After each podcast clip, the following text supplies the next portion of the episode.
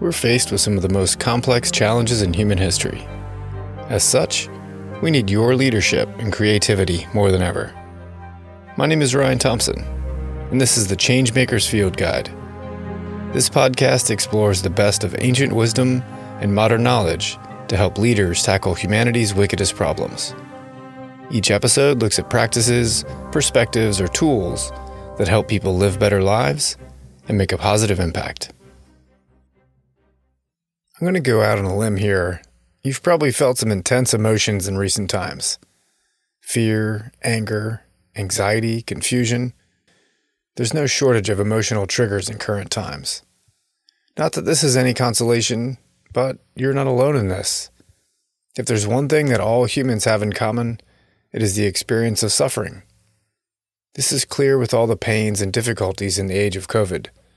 And it was just as true before the pandemic. The streets today echo with the sounds of people saying, When things get back to normal, fill in the blank with some activity that we perceive will make life easier or happier. Not to be negative Ned, but if we're honest, there has never been and likely never will be a normal state in which things are smooth, easy, and perpetually joyful. We're chasing an illusion. However, this points to another thing that all people have in common we all want to be happy. Of course, our methods may suck sometimes, but underlying most of our actions is this desire to be happy, to feel joy, peace, satisfaction, whatever you want to call it. I'm not always great at choosing behaviors that lead reliably to happiness, quite the opposite. I've made some real humdinger bad decisions over the years and plenty of, damn, I wish I wouldn't have done that moments.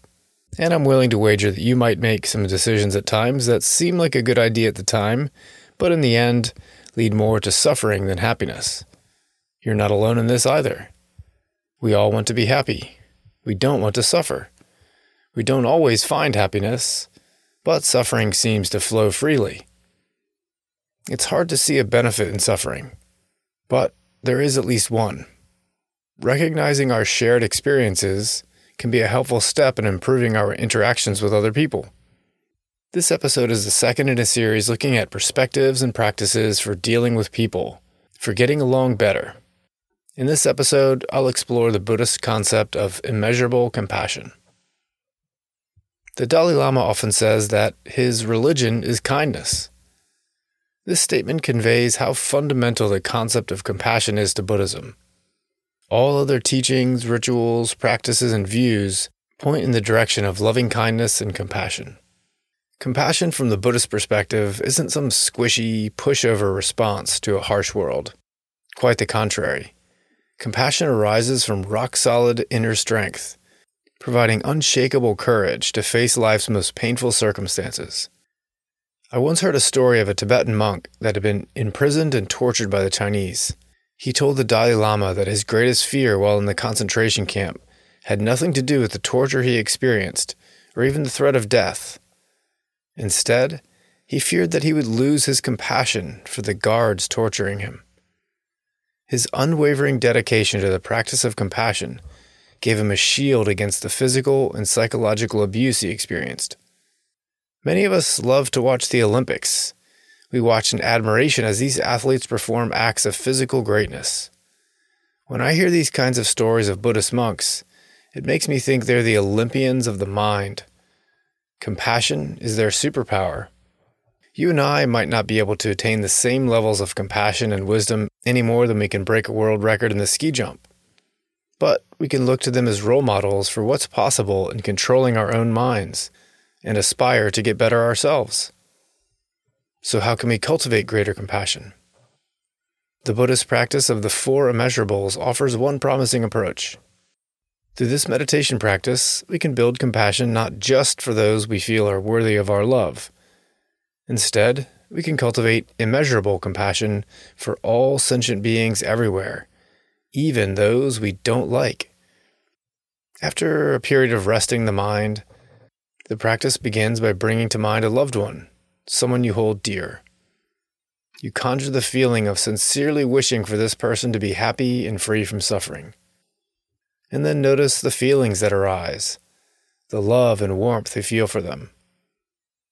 Now that you've felt those feelings, you can extend them outwards to others. One next step is to extend these feelings toward yourself, wishing that you may be happy and free from suffering. Many of us overlook ourselves as recipients of compassion, but you are just as worthy of compassion as anyone. And when you cultivate compassion for yourself, you are in turn empowered to offer greater support for others.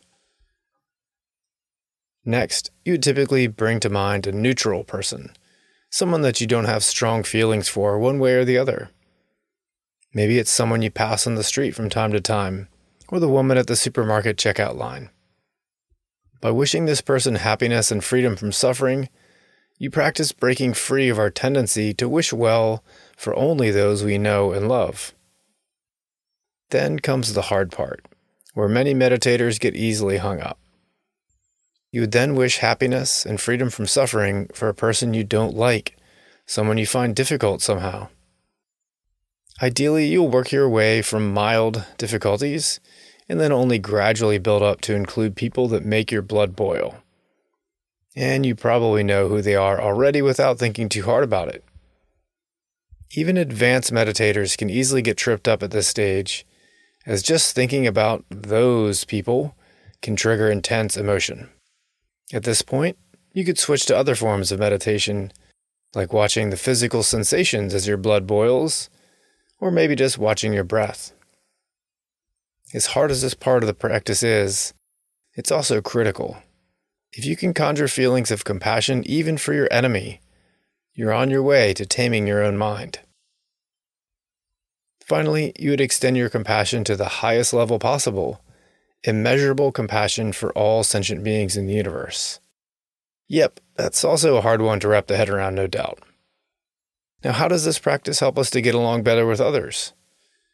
By looking at our shared experience of desiring happiness and freedom from suffering, we can better understand where people are coming from.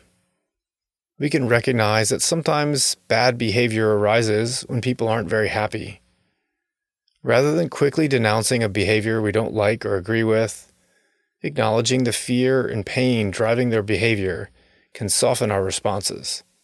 It doesn't mean condoning negative behavior, not at all, but rather it means responding to that behavior in a skillful way, one that makes things better, not worse. Extending compassion to others is what the Dalai Lama describes as wisely selfish.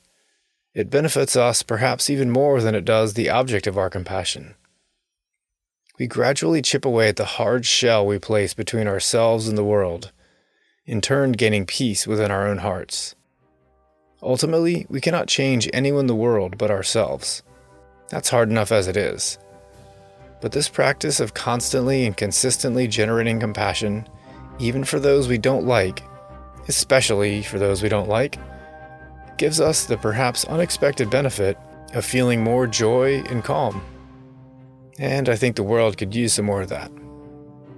Well, that's all for now. Join me again next week as I explore some ideas from Taoism on the unity of opposites, a critical concept for navigating divisive times. Feel free to subscribe for more episodes. And please share this with a friend if you think it'll be helpful to someone. Until the next time, be well.